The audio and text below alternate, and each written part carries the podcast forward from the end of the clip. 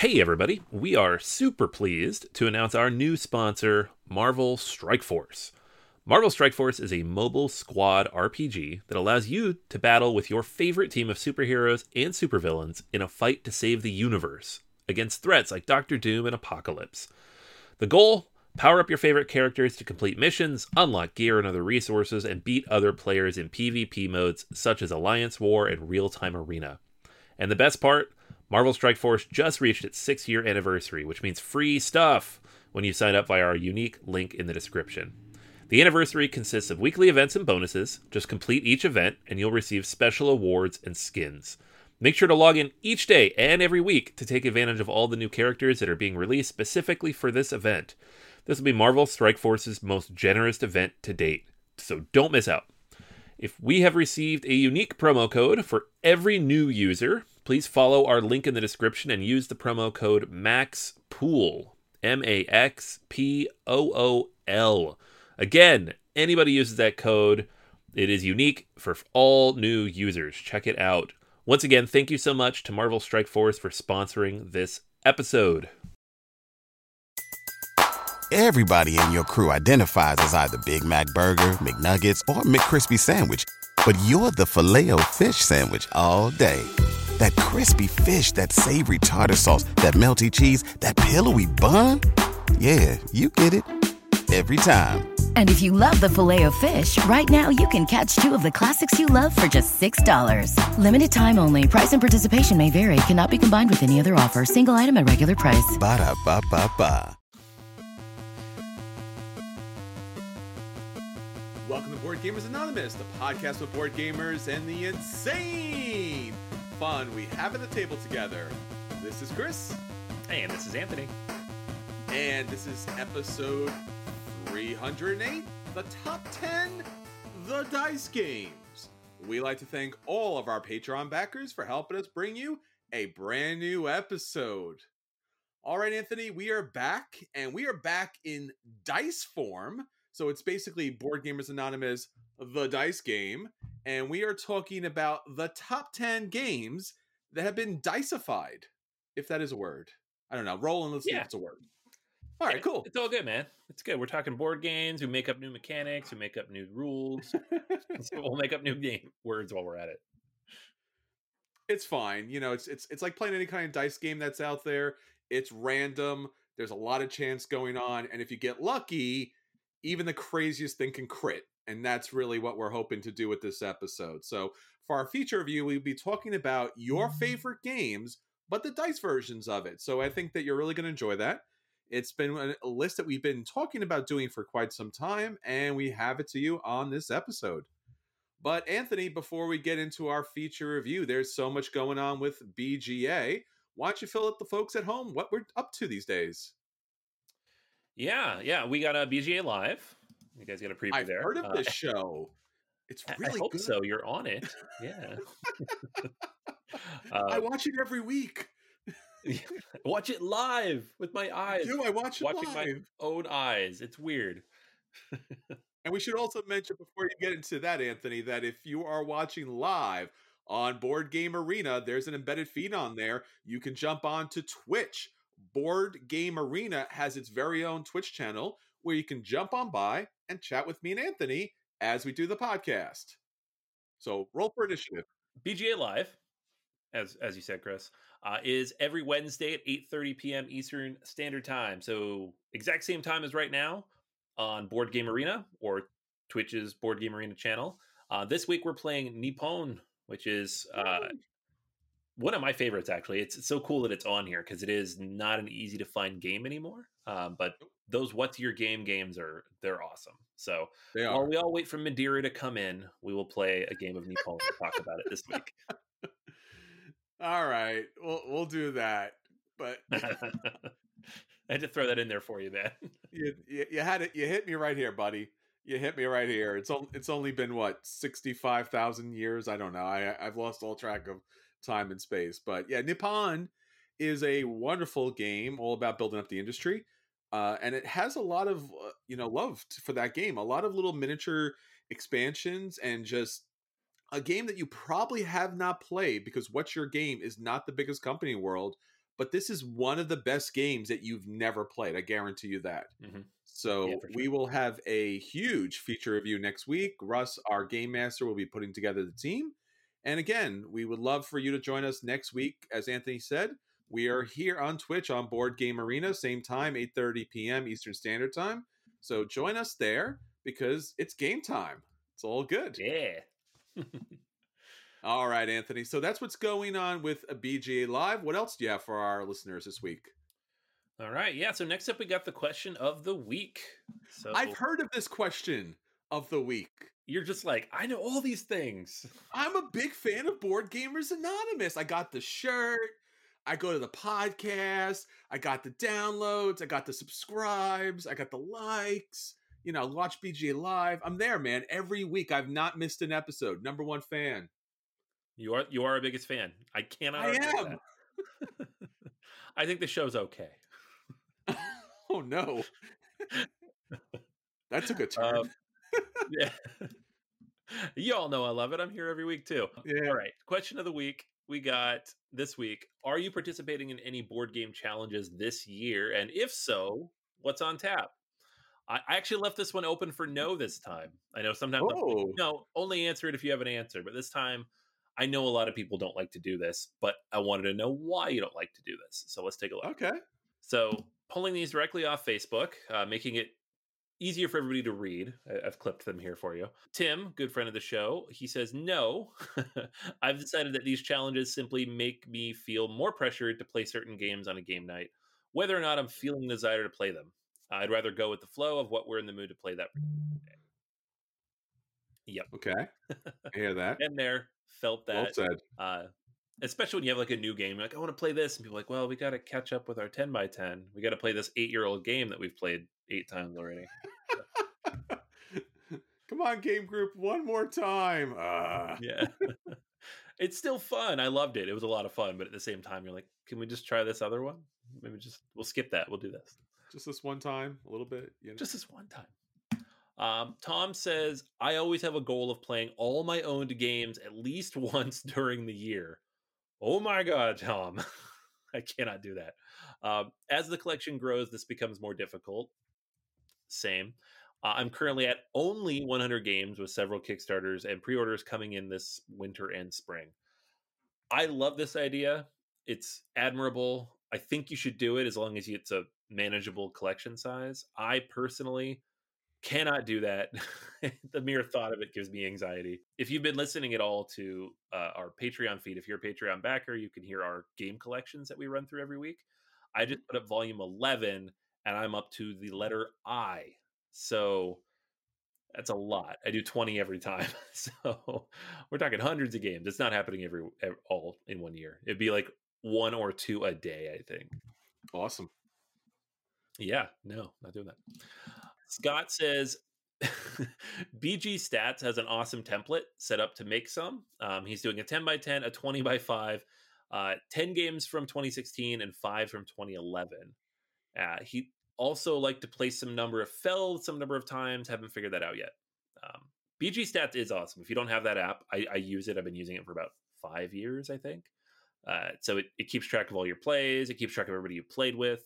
Uh, keeps track of scores, high scores, low scores, locations. Uh, you can see how many times you beat your spouse at, you know, Ticket to Ride if you want to over the last however many years.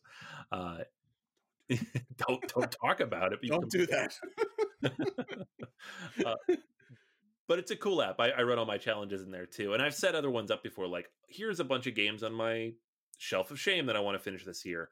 I'll put them in a challenge list and fail at it, but at least try to knock them off. Oh boy, I, ha- I have my friend Alex from our game group, and I remember, I guess, wow, going back maybe six, seven years, he has like a little notebook or multiple endless notebooks, and he Oh, keeps wow. track of everything. And I was like, well, that's kind of ridiculous. And then I'm like, wait a minute, I wish I owned all those notebooks because I wish I remembered games I played and scores I had because it, you know, goes in one ear and goes completely out the other. So, yeah, yeah. I mean, again, this would be great if I could just literally. This is what I do. This is how I track my games. I don't know if I don't want to go off topic here as far as the question is concerned, Anthony. I take a photo of the final board, and then it's dated. Our phones are tracking every moment. It knows exactly where I am at, you know, so tags as well. Yep. So yeah, so that's what I usually do. And usually since I play green, I can probably remember, you know, oh, I probably played green on that. So yeah. Cause I don't I just I would love to be able to track everything. I just don't. that's it. I just don't. just don't do it. I just don't. Why don't you track your games? I just don't. yeah, I'm pretty religious about it. At first, it was a little hard, but I just I like data. I like crunching numbers and finding patterns. And so for me, it's fun. I can look back and be like, well, how many new games did I play last year? How many total games did I play last year? How many times have I played this game that I spent this much money on? Okay, now I'm depressed. You know. it's cool though, and if you are going to run a challenge, it does help to have something to keep you accountable. Now, I would love one of those calendars you put on the wall with little meeples. I think that would be a lot more fun. But the app is is, is the next uh, best step. Mm-hmm. Very cool. All right, and then one last here one from Chris. He he says we are doing a play all the things challenge this year. His group and him will play every game in their collection, 230 titles once. So just outdoing Tom, just making sure to get all the games in. 230 is a lot, but I, I do check my app, and I, I usually play around 300 ish total games in a year because you know game days will pad that number when you play like eight games in 12 hours or something. That is what everybody says on board game challenges. Not as many people this year as last year when we asked this question are actually doing it this year. I think a little bit of burnout maybe last year. I know I am. I'm like, I'm not doing one this year because it, yeah, it was impossible to do last year. And this year it's like, we're starting from zero. How are you going to get it done? so yeah myself along with uh, my my mates over in the chat are saying the same thing that our challenge this year that we've chosen to take upon ourselves is to just get out of our houses and play something so I, I think that's going to be the given for this this year i think once you know once it feels like there's been a, like the first day i go out i'm going to carry like like half a Kallax with me and just be like, I'm not leaving until we play everything. And then eventually I'll be fine with maybe doing some safe kind of gaming where it's like, yeah, the same game five times. We have times. Yeah, we're fine. yeah. but right now it's like the variety. I need the variety. Give me the variety. So you know, you know what's going to happen to that first game day. Someone's going to bring, like Power Grid or something, and they're just going to be run out of the room with pitchforks. Like, Get that out of here! No, who brought that guy? Who brought? He comes. He hasn't come back here anymore. It must have been released in 2020 or 2021. Period. yeah. Yeah, my game group's still going, and every once in a while, they're like, "Hey, let's get together for games," and I get like a little tear comes down. I'm like, "Oh, I want to get together for games," but nonetheless, we soldier on as we do. So thank you everyone for hitting us up with your answers to question of the week. The question of the weeks are still up and active there. So if you did not get a chance to drop your own challenge for 2021, other than 2021 being not being 2020, hit us up on all, all of our social media Facebook, Twitter, BoardGamersAnonymous.com, our guild on Board Game Geek. We have a YouTube channel. Please, mm-hmm. please subscribe on there so you can keep track with us. And obviously, most of all, we are on live on Twitch. So you can hit us up right now with your answer, and I'll shout it out to everyone else in the world. So thanks for joining us, and thanks for getting that information out there. All right, Anthony. So that's everything for our question of the week. Let's finally get back into the old ways of doing things again, my friend. It's been a while. We are finally back. We are talking about our acquisition disorders. Yeah, no, it's a normal episode. How'd that Weird. happen? I don't know. We go through this every year too. We're like, once we get through November, December, January, we're like, how does this work again? What are we doing? I don't know. We do a thing, right? We do a normal episode, yeah. Yeah, yeah. And I have a challenge with the acquisition disorders like at this time of the year too because we just did our preview for the whole year. So Yeah. Everything that we know is coming out, we already talked about. But there's a, there's a few things and obviously Kickstarters go up. So for me, uh, I'm going to kick things off with something nice and simple um, that I'm 100% going to buy. So this isn't even like a preview. It's just like I'm going to buy this. I'll talk about it later. But that is the Nusfjord Salmon Deck. Uh, Nusfjord is one of Uwe Rosenberg's lighter worker placement games. Uh, it's not like a super duper light game like if you're a light gamer, but it's light if you like you know Agricola, Caverna, Feast for Odin. It's it's a simple enough game. There's only a couple of resources. So far, there's now been two of these decks. The first one, the Plaice deck, uh, came out a couple years ago, and it added a whole new deck of cards uh, that you can use for the different locations. It added some new elders, and it added little tiny baby metal coins. They're like you're getting metal coins. You're like yay, and they're like the size of your pinky nail. They're so tiny. Um, yeah, they're nice, but they're tiny. And this is just more of that. So it's kind of that thing that Uwe Rosenberg does in his games. He's like, here's a deck of cards. Have fun. I'm not I'm not giving you an expansion. Here's a deck of cards. Do you think if you met him on the street and you'd be like, Can I have your autograph? He's like, No, but here's a deck of cards. Just like, all right. Cool. And then I'd be like, Can you sign the deck of cards? so the salmon deck, which has been out in Germany for a little bit, it's coming out here like nowish. 44 new building cards. And mm-hmm. so the game has three different decks of building cards, but they also come in different types. Like even out of the base game, I think there's three different decks, and they each correspond to a different type of fish because it's a game about fishing. This is a whole new set of those, basically. And they will swap out for one of the other sets, and it's just different combinations of things. It's all balanced to play with just these, right?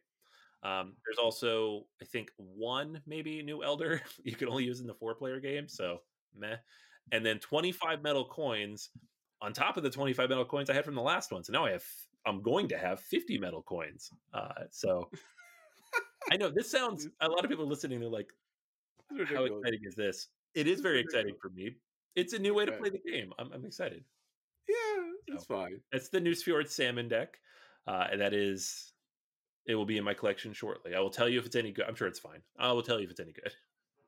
You know, I, I mean, I like this. I, I, like the idea of this because Uwe Rosenberg does this for his Agricola games, where he just constantly putting packs of new cards out all the time, and they're about twenty bucks, and they add a lot to the game. Although Agricola has so many cards at this point that it's just like, I really need you to stop because I will never ever get to play all these combinations. But it, it's nice to kind of like keep the game fresh. It's kind of like a living card game so just like, here's some more content. Like, oh, all right, yeah, it's cool. It's cool. Although I really wish he would do this for other games like Glass Road uh, or Labora, games where like they're so static that there's always kind of like an end goal or the best tile or the best card or the best location. Those games absolutely need these card decks. Nusfjord is kind of light, like you said. It's it's just kind of it's a thing. It's just it's one of his lighter kind of yeah. games that he's done previously. So I mean, it's good that it'll it'll add a different dimension to it. But I really would like to see him open up some of his other games that really are locked down because even Caverna's gotten extra tiles in an expansion. But even something like uh trying to think, what is the best game that we've ever played for Uwe Rosenberg that's a, a solo game? Answer that question for me. Ooh, the answer is uh, at the at the gates of Loyang. Oh yes, yes. Well, yes. you didn't want me to answer it because you would disagree with me, but uh, yeah, the gates of Loyang is very good.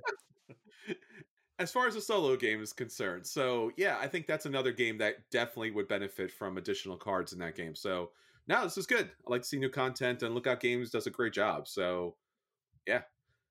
All right, so I want to talk about uh, upcoming game that is not even here in the US that you can pre-order it. You can even pick it up in some rare locations some dark back alleys that's uh, available. Um, this is Nidavellir.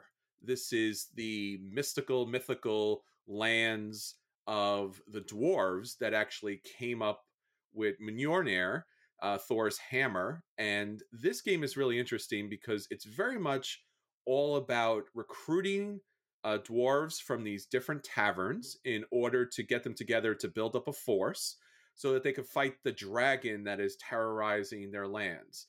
Now, that's the overall premise, but that's not really the game. So the game primarily is you have money from your, you know, the kingdom and the lands, and you are blind bidding against other factions in order to recruit dwarves to your cause.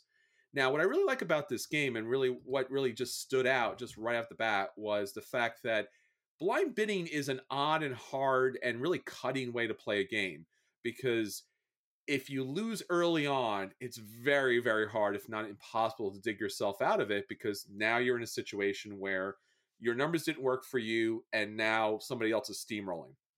Well, in this game, it's really interesting is that there are three different taverns in which you are bidding for the dwarves' help, and you're paying out gold for that. So you have these big chunky coins that you're going to place hidden and you're going to flip over at the same time as everybody else. So you start with some really basic numbers, but there is an opportunity to upgrade your coins. So the coins that you do not play, for example, if you play the zero coin into your like bidding faction, then you have two additional coins to combined get rid of the highest one and then pull a combined number coin to use in the rest of the game. So throughout the game, you're bidding and you're bidding and you're winning dwarves, and I'll talk about that in a second, how that plays in.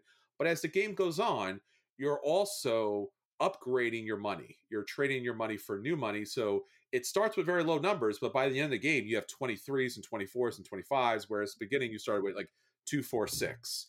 So even if you lose, you're winning because you're building up your money for later rounds. There's some tiebreakers in the game that evenly work its way out. And I, I, like that mechanic. It's not punishing when it comes to blind bidding.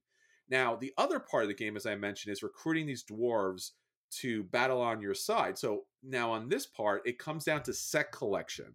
So what's interesting about this game is as is really I, I would say oddly beautiful black and white mm-hmm. artwork of the dwarves and the graphic design is such that you can easily see everything that's in play as far as the the functioning points and the different icons because all of that's in color so you get these really cool you know illustrations you get these really nice colorful kind of iconography and then you're set collecting and as you set collect the different set collections that you put together are giving you special abilities. So it's not just, oh, cool, that was points and that was money. It's like, no, as you're building these things up, you're getting bonuses like above and beyond. As you're winning a certain faction, you're getting extra abilities throughout how you put certain factions together. So there is more than just a blind bidding game, more than a set collection game, more than just really interesting artwork and fun.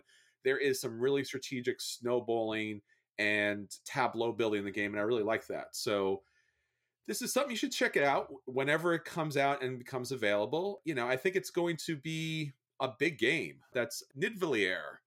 So check that one out. you gave yourself a tough one this week. I don't even know. I don't I think did. I can say that either. Yeah, no. this looks really it's good, a- but like reading through it, I'm like, this is a game that I wouldn't be able to play until everybody's got their shots because it's not something I'm going to play by myself.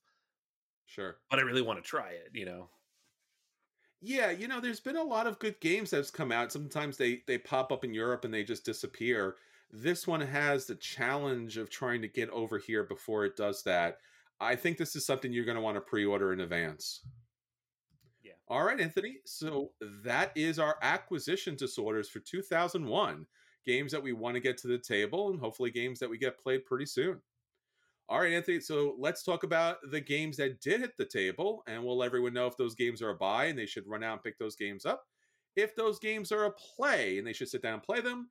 If those games are dodge and they should avoid them, or if those games are the dreaded burn and just like 2020, we should forget them altogether. All right, Anthony, what do you have up for us this week?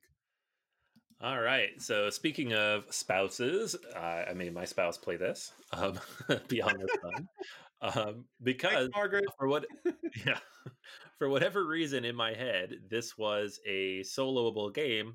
It's not. There's a solo version coming, but it is two to four players. So thankfully, I did get a chance to play it though because it is fantastic, and this is the reason it popped up on our game of the year list when we had not previously talked about it. Is that it was just like one play, and I was like, whoa whoa beyond the sun this is great this is a game about technologies uh, it's the board itself is one giant technology tree and each player individually is trying to move up the technology tree and then use the abilities they gain from those technologies to colonize different planets that pop up um, on the separate planet board uh, on your turn you have one little worker you're going to move them around and there are at the beginning of the game there's only four actions you can take it's got kind of like a limited number of spaces you can go but honestly you can almost always take the action you want to take unless it's the one you just took. And sometimes you can't do it again. But typically you can do whatever you want. It's there are chances when you can't. But what these things do is you're going to be able to um, convert your colonists. You have like little colonist dice, um, and the dice you never really roll except in rare circumstances. But they have like uh, uh, people on one side, they have ships on another, and then there's like a locked token on another. But you can take the people, you can convert them and use them to research a technology. So they go out on the board and they're there permanently, and now you can use that technology and do stuff. Or you can convert them into a ship and put them over on the planet board and go out and build up your military strength on various planets and then colonize those planets. The core of the game, though, is the technology tree. This is the coolest part. This is the part I love. At the beginning of the game, there are four technologies open you can research these relatively inexpensively. They just cost a couple of resources. And You throw a guy down there, and that's it. And they don't do a ton. Typically, these early ones, once you take them, you get some immediate benefit. And then in the future, you can take another action there. Um, the immediate benefit is why you'd want it right away. But the future action, you've now unlocked a future action spot that your opponents don't necessarily have yet until they also research that technology. So if I research technology number one. Only I can go there until someone else researches technology number one. Simple enough, right? The tree branches off, and then there's like a level two technologies. These require you to have researched the prerequisites already. So some of them require one, some of them require two, whatever they might be. When you research one of these, or the level threes, which is the next tier after that, there's an event card. You flip over the event card, and something cool happens, or something bad, but usually something cool. And mm-hmm typically you'll get some kind of bonus as the person who flipped the card. It might affect other people at the table. Sometimes you keep the card and it's points at the end of the game. It depends what the card is. Um, these are randomly seeded out there, but they are based on the level of technology. So the events are different for level two or level three. Um, there are three slots at the very end of the board for level fours. Those are really, really good technologies, but they're hard to get to because you have to unlock so many things before it. You have a personal player board that has these different uh, columns of dice. They're not really dice, but you, you you know what I mean. You're going to basically generate these through your income every round. So you take them off of there and you put them on your play area. Uh, but they have to come off in certain order. So I'm not going to go into like the nitty gritty details of that. But basically, you have to upgrade certain other things to unlock the ability to get the people onto your board to use them. It sounds more complicated than it actually is, but you have to balance, you know, whether you're making food upgrades or resource upgrades as you go. Uh, on your turn, you will be able to produce every single time you take an action. So that's really good. You're always getting more resources. So you're never like really out of stuff, maybe except in the middle of the game. And the game itself ends when a certain number of achievements are completed. And these achievements are, you look at them and they seem simple, but they do take a little bit of time. So there'll be things like colonize four different planets or get to a level four technology and it's going to take a certain number of rounds. The book tells you it's an average of 15 rounds per game, but it does have that thing kind of like Scythe where the game can end relatively quickly. You, like you may not see it. I mean, you'll see it coming, but it may just happen very quickly mm. because people might, in succession, throw down the achievements, and then all of a sudden they're done, and you're like, oh, one more turn, right? Because it is cumulative. It's not like one person gets four achievements. It's four achievements total across the cards, right? And it varies by player order or player number, but uh, it, it does sneak up on you a little bit. And that's basically the game. I mean, you are managing your resources, trying to balance them out.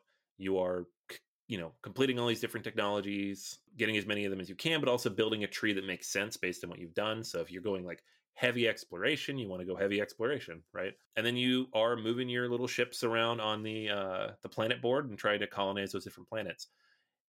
It's a lot of fun. It, it seems like you look at it at first glance, it looks like one of these big, complicated space simulators. It's not. It's a relatively simple game, and the only downside I can say is that it's also a relatively expensive game. it does cost, I think, seventy five dollars, which is you know five dollars more than your average euro these days but what you get out of the box it's probably because of all those dice that they're charging you that much. Graphic design too it is very very just typical rio grande space game. It just looks like generic space game which is unfortunate to the point where like the player boards are just white. They're very stark the, the actual main board is just a single planet with a bunch of trees. I don't know. It's it's not the prettiest thing in the world. I wish I wish they'd done a little bit more with the uh, design because the cover looks really cool, and I thought that's what I was getting inside the box, and it's not really. But gameplay wise, it's fantastic. This is I I'm going to say it's still a buy. Obviously, we put it on our nominations for best game of the year, so I really like it a lot. Um, but those are caveats. Cost, graphic design, not amazing. Um, typical Rio Grande Productions, everything's fine. Dice are nice, but yeah, this is really fantastic. If you like the tech tree part of a 4X game, game is for you. See, I do like the tech tree of a 4X game. It's really my favorite part. I know when we talked about Tapestry, it had all kinds of problems, but I did really enjoy the tech tree. So when I saw this come out, I was like, ooh. And then the cover is fantastic. I, in fact, I think this could, you know, jump somewhere in our top 10 board game covers of all time. It just, it just, it's, it's gorgeous. And then the game itself is as stark as can be. It's like they ran out of all the monies and all the colors. Now, that being said, we're Euro gamers, so it's not like we have we've never played a spreadsheet. we've played plenty of spreadsheets. So I, I, guess for me, the reason why, as you said, it is expensive. So I, I didn't pull the trigger on that, and it was stark as can be. And in, and again, it wasn't stark in the way that smartphone was stark. It was the way that was just like it seemed undercooked or or not quite yeah. done for some reason. And it's a shame because they could have even taken this board this box cover and just thrown it on the board.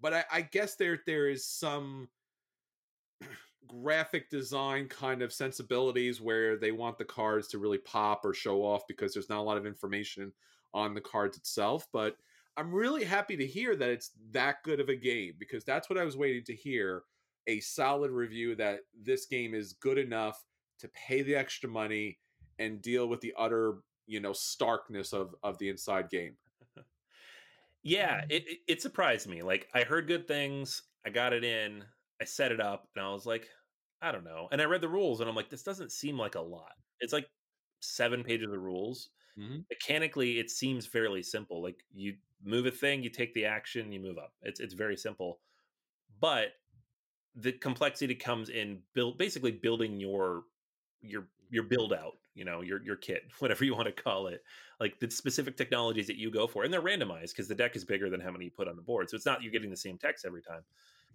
and the cards are random for the planets as well so it is unfortunate that it's not as pretty to look at but that doesn't bother me as much um, i'm not the graphic design guy uh, it's just something if i notice it i know that other people are definitely going to notice it yeah um, but yeah I, I just i think it's the kind of game that if we'd had a convention season, sure. this game would have been huge because it's the it's the kind of thing people you could sit and play this three or four times in a row because it's not that long. It's like 90 minutes. You could just knock them out and you're getting a different flavor each time. The scores are really low, you know, in the 20s. So you're not like these big snowballing scores. It's very tight how the game is sure. working out. So I don't know. I think this will be a hit if it gets a chance to get to people's tables. It's a rough time for it to have come out at the end of 2020 but we'll see how it does this year. Well, maybe I, again. I, I, hope so. Like you said, it, it's a different time. It's a different year. These games are going to go into the void. No pun intended. And this might be one of the casualties of all that, just because it's it's just a little too expensive just to randomly pick up and to get to your quarantine zone. But I hope so. I hope to get it to the table someday. All right, so let's talk about the complete opposite of Anthony's game. We are talking big, brash, destruction, colorful, big box game. You know it. I love it. It is the kaiju himself, Godzilla, Tokyo Clash. So, just when you think that you did not get enough King of Tokyo, our friends at Prospero Hall, who's been producing some really fantastic games for Funko, decided to put together a Godzilla Tokyo Clash game. Now, this was a game that for me, I was really looking forward to because I am a huge Godzilla fan. Like growing up as a kid, it was Saturday morning cartoons, followed by Godzilla movie, mm. followed by Kung Fu, badly dubbed Kung Fu movie. So that was my Saturday morning, Saturday afternoon. And Godzilla is my favorite genre, the big monster movie kind of thing and just really a lot, a ton of fun. So, what do you do in Godzilla Tokyo Clash? What what are you doing? Well, clearly you're playing Godzilla and all of the other massive kaiju in the game fighting things out. So, there's Godzilla, awesome. There is Mothra, awesome. She's there too. There's King Ghidorah, excellent. Multiple heads. You've probably seen the three headed out there just destroying the most recent Godzilla movie. Really, really cool. Not a great movie, but the monster battles are excellent. So I recommend it for the monster battles. And Megalon, who no one really cares about, and some reason he's in this game. So needed four. And needed four. Yeah, you, you needed a four. It's it's kind of like Gilligan's Island where they go and the rest. Well, this is and the rest. Rest in peace, uh, Mary Ann. They're all battling for dominance in Japan, and really what sets it apart out because this is a Funko game you are going to get really fantastic miniatures. Now, these are not Funko miniatures as far as being like the big bobblehead kind of people, although I do kind of regret that. I almost wish it was a little more cartoony. I really have to kind of give you the idea here is that this is kind of like taken from the original kind of like pulpy, comic booky, like hardcore Tokyo depiction of Godzilla because Godzilla's been around for a very long time. There's been a lot of versions of Godzilla. This is the monster version, not the friendly version so much, kind of the heroic version. There's been multiple Godzillas out there. So basically, you and your players at the table, this is a competitive game, of course. So you pick one of the kaiju, and there's four in the game. And your job, of course, is to, of course, score the most points possible. This is where Prospero Hall really does a great job of not going down those kind of lousy IP sellouts. So this is a victory point game. You do have asymmetrical kind of powers, and you do have a really cool, not necessarily a deck building, because you do just have that one kind of deck, but the deck has asymmetrical different kind of powers. It's not like you hit for one, you hit for one, you hit for one, you dodge for one. Like that's not what this is this is very kind of like thematic for the particular creatures. Like for example, Mothra, she has a lot of range attacks. She can dodge things. She can move very quickly. Godzilla's the strongest. So again, very thematic for the whole Godzilla genre. Your job: run around, pick up different vehicles that are scattered along the place, and that's determined by whatever kind of scenario cards are in the game. So there might be trains, there might be tanks, there might be planes grab those, throw them at buildings in order to destroy these little plastic gray miniature buildings in order to gain more energy to utilize more of your cards in the game. As you utilize the cards, the cards are going to let you do a number of things, but mostly they are there to allow you to attack other players. There's a really cool mechanic called momentum. So if you have those cards and you're playing them, that means you get to keep playing card after card after card it's kind of like those almost like those splash dice in Arcadia Quest where it's like, oh, I got like this super crit. I got to keep rolling, rolling, rolling. So this one lets you play multiple cards. Of course, as long as you have the energy. So your job is to build up as much energy as possible by blowing up the buildings and then going after the other monsters. So you could also, of course, throw monsters at other monsters. You could throw buildings. You could you could do a whole bunch of kind of fun stuff. And that's really what this game is supposed to be.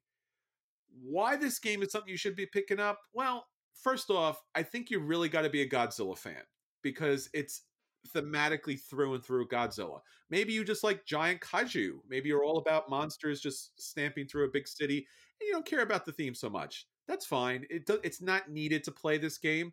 It is a relatively inexpensive game. It's recent recently have gone on I think almost 40% or more on sale. I picked this copy up relatively cheap I think it was like $19 or something. I, I was always going to pick it up, but it was nice that it was on sale and I was able to add it to my collection. So for Godzilla Tokyo Clash, I'm going to give it a play. It doesn't have enough to recommend as a full buy because I think for people out there that if you are a hardcore Godzilla fan like I am, then it raises it to a buy. But I think for everybody else, it's a good production. It's a solid game and it's a relatively cheap price for what you're getting. So yeah, Godzilla Tokyo Clash, it's a play for everybody and a buy if you're a Godzilla fan. But one caveat: play at the maximum player count because if you don't play four players, it gets kind of boring very quickly at the two player count. yeah, I have this somewhere in my closet. I never had a chance to play it. I picked it up over the summer from Target and it just didn't hit the table. I thought the kids would like it, but they were not interested. I guess you do have to be a Godzilla fan. They're like, "What is this?" And I'm like, "It's a giant monster." They're like, "From what? what show is that from?" I'm like, "It's from, from Godzilla." See, this reminds me of like Prospero Hall's other games with their Funkos, and we talked about like their slash and hack kind of thing. They you could have easily swapped in and out anything into this, and that would have just been just as good. Like you could have a giant Golden Girl or a giant Harry Potter kind of destroying Tokyo. It doesn't make a difference, but it's a lot of fun. And again, for the price and for the quality of the actual game, not just the components, but the actual game, they did a fantastic job here. So again, check it out. Even if you're not a Godzilla fan, I think you'll enjoy it at the four player count because that's what it's meant to be played at. All right, so that's the games that are hitting our table and destroying them with their atomic breath. Let's talk about our feature review. So, for our feature review this week, we are talking about the top 10 the dice game. So that's a little caveat as far as we're concerned. There are an endless number of games with dice, and there are a number of games that are just dice games. These are the top 10 games that are either directly dice diceified, see, another word here, or they are just like the dice game. You know, it's it's it's they are a dice version, dice kind of combination of of a, another game or a similar game, in fact. So we got the ten best that we want you to roll along with us for this this review, and I think that uh crits all around, my friends. So uh with that uh pun filled opening, you like these games. You're a dice guy, right? I love these games. Yeah, I love this. Yeah. This is a lot of fun for me it's it's not all roll and writes either. Like no. you're all like worried, like oh no, all the roll and write versions. There's a couple on the list, but uh, probably on my side of the list. Yes, but these are just like they took an existing game and they said let's make this game, but with dice instead of whatever it's already doing, and that's what these are. So that's fun. Some of them already had dice in the original, but you'll see why they're different here. But yeah, these are a lot of fun for me. They're usually quicker. They're usually more, a little more random uh, I don't love randomness in games, but I like the variability it brings to the game. Uh, and almost all of these can be played solo because that's generally what happens to a dice game. so they all, I think I own almost all of these for that reason. Ooh. So let's all head to Anthony's house from some dice yeah. rolling, my friend. all right. So I guess I'll kick it off here with number 10. my on the our list. We'll take turns here. Kingdomino Duel. So Ooh this this is a roll and write. I know I said there weren't that many, but here we go. Um, oh no! uh, this is a two-player only uh, version of Kingdomino as a roll and write, which is interesting. Like if you play it, you can understand why it has to be two players, but it is an interesting decision from a design perspective to make a roll and write version that only plays two. It doesn't play one, doesn't play four, that's not what typical roll and writes do, but that's what they did. In the game, though, you're going to roll dice and you're going to pick two of them, and that makes your domino. And then you're going to draw those in on your board. Um, they're the little shields you see there in the picture. And the different types of shields correspond to different suits, and that's how you're going to score your points and get your different bonuses. I played with my kids. My son was not unimpressed, but not horribly impressed. My daughter likes it a lot more. Um, I think the shields are a little too abstract compared to like all the different artwork and stuff on Kingdomino. I think he thought this would be more like that, and he loves Kingdomino. So I don't know how great it is for children, but it might be good for couples. I have not actually played this with my wife, but uh, it seems more in line for like adults to play in pairs. Uh, but it's good. I really like it. All right, our number nine game is Bang the Dice Game. Now, Bang has been out for quite some time. It's one of those games that's all about, I guess, deductions, about se- secret hidden roles. You don't know who the sheriff is, who the deputies is. You don't know who the bad guys are in this game. So basically, what you're doing is trying to figure that out. And depending on what role, accomplish your mission. Now, that was kind of fun, but to be honest, when you play the cards, it's a little cumbersome, it's a little broad, it's a little obtuse. It's like, oh, I kind of check you, or maybe I put a you know a, dynamite here, and, and just it it becomes more than really what it needs, which is a fast playing, really cool, interesting, dynamic dice game. So Bang the Dice Game is for me, the better version of Bang. You get more interesting characters that you get to play as. Plus, of course, just like with Bang, the card game, you get the sheriffs, the outlaws, and the renegades. So everyone has a secret role. Everyone's trying to accomplish their goals and trying to figure things out. But you have your asymmetrical power and you have really sweet dice in this game. This is one of those games where it shows off the dice in like a little window because the dice are so Yeah. high quality. So basically, you're rolling dice, you're seeing the consequences of it, deciding who to shoot, who to heal, uh, where to throw dynamite throughout the game. And it's just a smaller, better, quicker version of Bang. Bang, the dice game, the bigger, better, you know, rooty tootness game out there of the dice game. All right. Number eight is the Castles of Burgundy, the dice game. Two for two on the roll and rights. Yeah. no. uh, so this one came out the year after the card game, and so at first it was a little bit of a letdown for me because the card game was brilliant, right? It was just like let's do everything about Castles of Burgundy but better in a smaller package, right? The dice game is a roll and write, so naturally it's not going to be as good as either of those games, but as a roll and write, it is a very solid implementation, and it does a lot of fun things that very effectively call back to the original game. Um, there are five dice that are rolled. There's a timer die, which determines basically how long the game is going to go, because based on what comes up on the timer die, you're going to mark off different spaces on your sheet. And two number dice and two color dice. And you're going to pick one number die and one color die, and then that's what you're going to write onto your personal sheet, right? There are bonuses you're going to get based on the types of locations, similar to the Castles of Burgundy. There are different sheets, they're not all the same. So, similar to the Castles of Burgundy, you might have a different board than someone else. This game plays very well solo, which is a big plus for me. I've played through probably half the sheets at this point um, on my own. And just in general, it's a fun paper and pencil version of one of my favorite tabletop games. And uh, it's maybe not the best roll and write game in the world, but it's up there. I, it might make my top 10 of that list as well. So that's the Castles of Burgundy, the dice game. Very nice. All right, number eight here is Istanbul, the dice game. Now, Istanbul is one of my favorite games. It has a number of great expansions out there just to really make what is a relatively simple game super complex with a lot of different kind of add-ons and little miniatures that really bring so much greatness into the game. But if you ever played Istanbul, it's all about the rubies and it's just really a race to get as many of those rubies as possible throughout the game. So you kind of like build and you strategize and you really are really intent on taking these really intricate actions that you can plan 5 or 10 moves ahead and then realize someone's already got to the spot and it's too late at this point. Well, not to fear, Istanbul the dice game figures all of that out for you because it really distills down the greatness of Istanbul, which is, of course, again, collecting all those rubies. And here you are loading up on rubies. And again, you have these wonderfully colorful dice that are going to allow you, based upon your rolls, and and you know, typically for a dice game, you can you're concerned with is it going to be too random? Am I is the chance not going to work to my benefit? But no matter what you roll, there is a good outcome. You will get the resources you need to do something and to be able to stock up on all those rubies.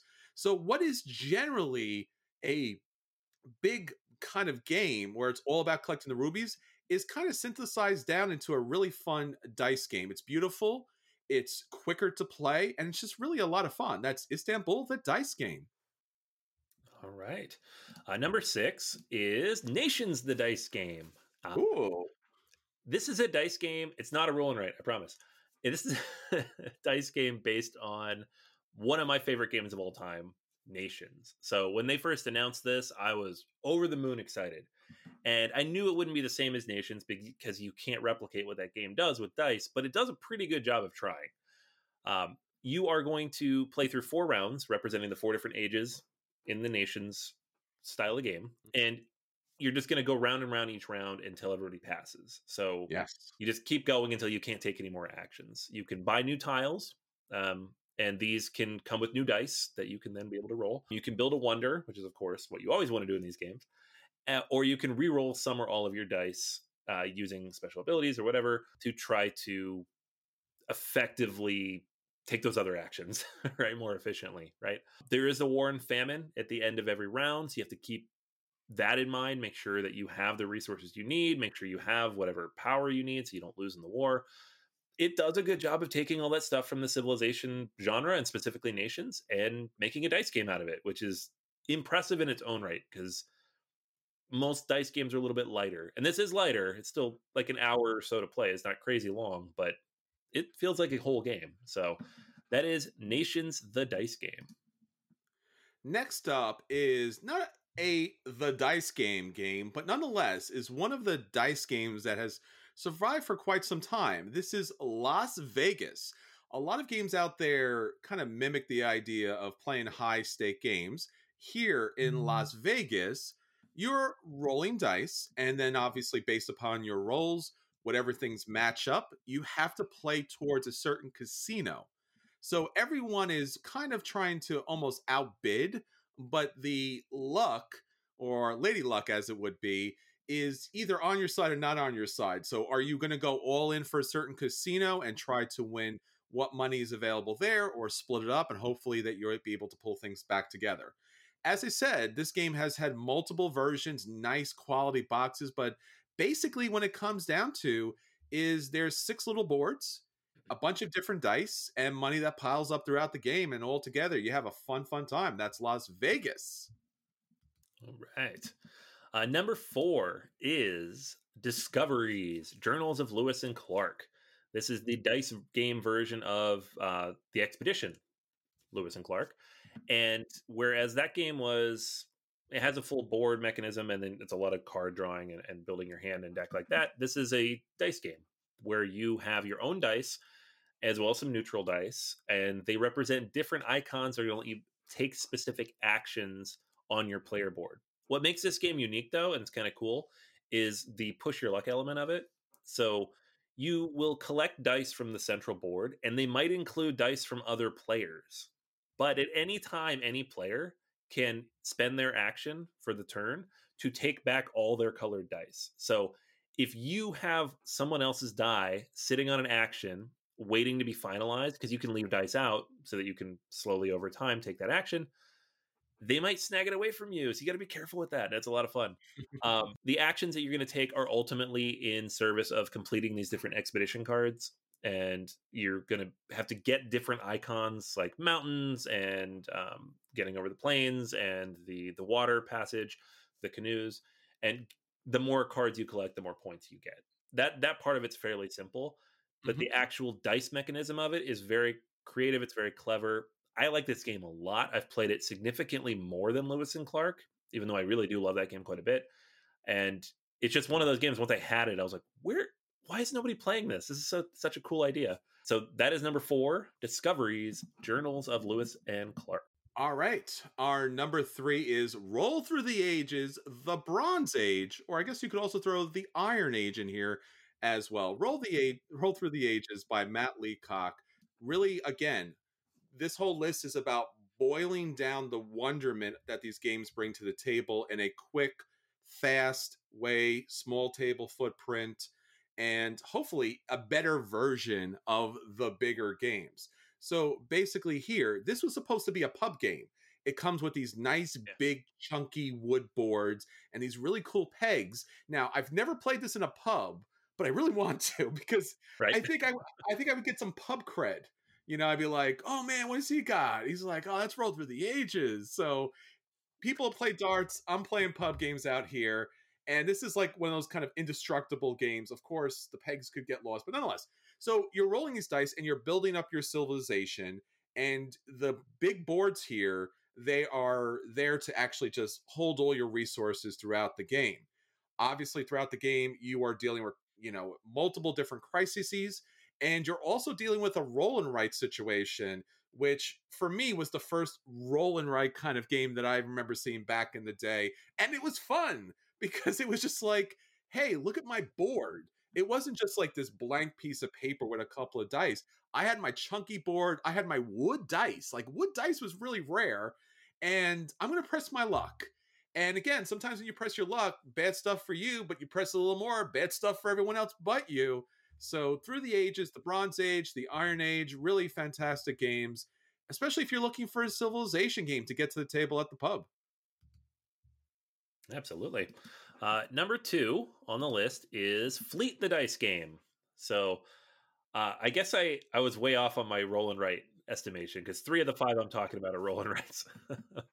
uh, but this one is probably one of the best roll and writes out there, period. This takes uh, Fleet, which was a card based game that came out a few years ago, and reimagines it as a roll and write dice game, but it's chunkier than your typical roll and write. It takes, you know, 45 minutes, a little bit longer. Uh, and it has multiple rounds, multiple structures. You have two sheets of paper. Each round, there are 10 of them in the game. You're going to do a, a boat round or a boat phase, I guess. Uh, you roll dice, people draft them, and you get to mark off a boat, and you can get your different licenses, and you can try to fish for those particular type of fish. And then there's a town phase where you could take any number of specific types of actions. You can upgrade your boats that are available, you know, take other actions, sell your things and market, whatever they are. All these things mechanically are interwoven, similar to like a full blown board game. So it actually feels like you're playing a Euro game, but it's a roll and write and it's dice based. So you got that randomness in there. I love that. It's a lot of fun. Um, it captures all the things I like about roll and writes and dice games in general, and just gives a little more meat on the bone that you don't typically get in games like this. So I've had more luck getting into the table with people who are not generally dice people, and it's got a really good solo version in there as well. Um, just overall, in general, if you're looking for, you know, a solid dice game that offers you lots of options and you don't mind roll and write, Fleet the Dice game, uh, you couldn't do much better than that. All right. And now for our number one roll for the galaxy. Utilize your dice populace to develop technology, settle worlds, and ship fantastic goods. So we probably have to mention this. I mean, obviously, we just mentioned uh, Thomas Lehmann, and the idea here is all about taking Race for the Galaxies, which is one of, if not the best 4X card games of all times hand down, no discussion about that. But if you're going to have uh, the dice game and you're going to distill the fantastic features and abilities of the previous game, then you can't really do any better than Roll for the Galaxy. In particular, Roll for the Galaxy does something unique as it utilizes all the great things about race, but switches up the production and ship, which for me does something really outstanding because again before you had to like ship and then you you build up again and it just added length to the game and just made the game a little too obtuse for me but beyond that you have dice rolling that is going to determine the actions that you can take how much of the actions you can take throughout the game and then of course everything else fairly standard beyond that plays very much like race for the galaxy. So you're choosing your actions, you're having your opponents choose actions, which you may be able to piggyback upon. And then because this is the dice game, you're also not just utilizing like all the kind of popular mechanics, but really super cool dice, colorful, brilliant, bright dice that come into play. You get that rattle, rattle around in the cup and see what you're able to pull off. Really great chunky tiles that come into the game. There's been multiple expansions. I do recommend the first expansion. I think that really adds a lot to the game. But if you are looking for games that are all the dice game versions of great games that are out there, you could do no better than our number one pick, Roll for the Galaxy. All right, Anthony. So that is everything for this week. Until next time, this is Chris. And this is Anthony. And we'll save you all a seat at the table. Take care, everybody. Stay safe.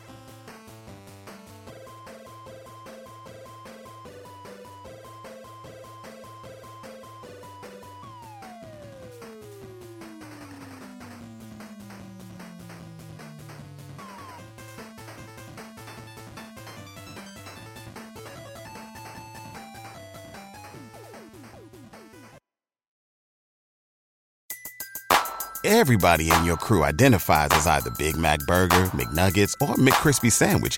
But you're the filet fish Sandwich all day. That crispy fish, that savory tartar sauce, that melty cheese, that pillowy bun. Yeah, you get it. Every time. And if you love the filet of fish, right now you can catch two of the classics you love for just $6. Limited time only. Price and participation may vary. Cannot be combined with any other offer. Single item at regular price. Ba-da-ba-ba-ba.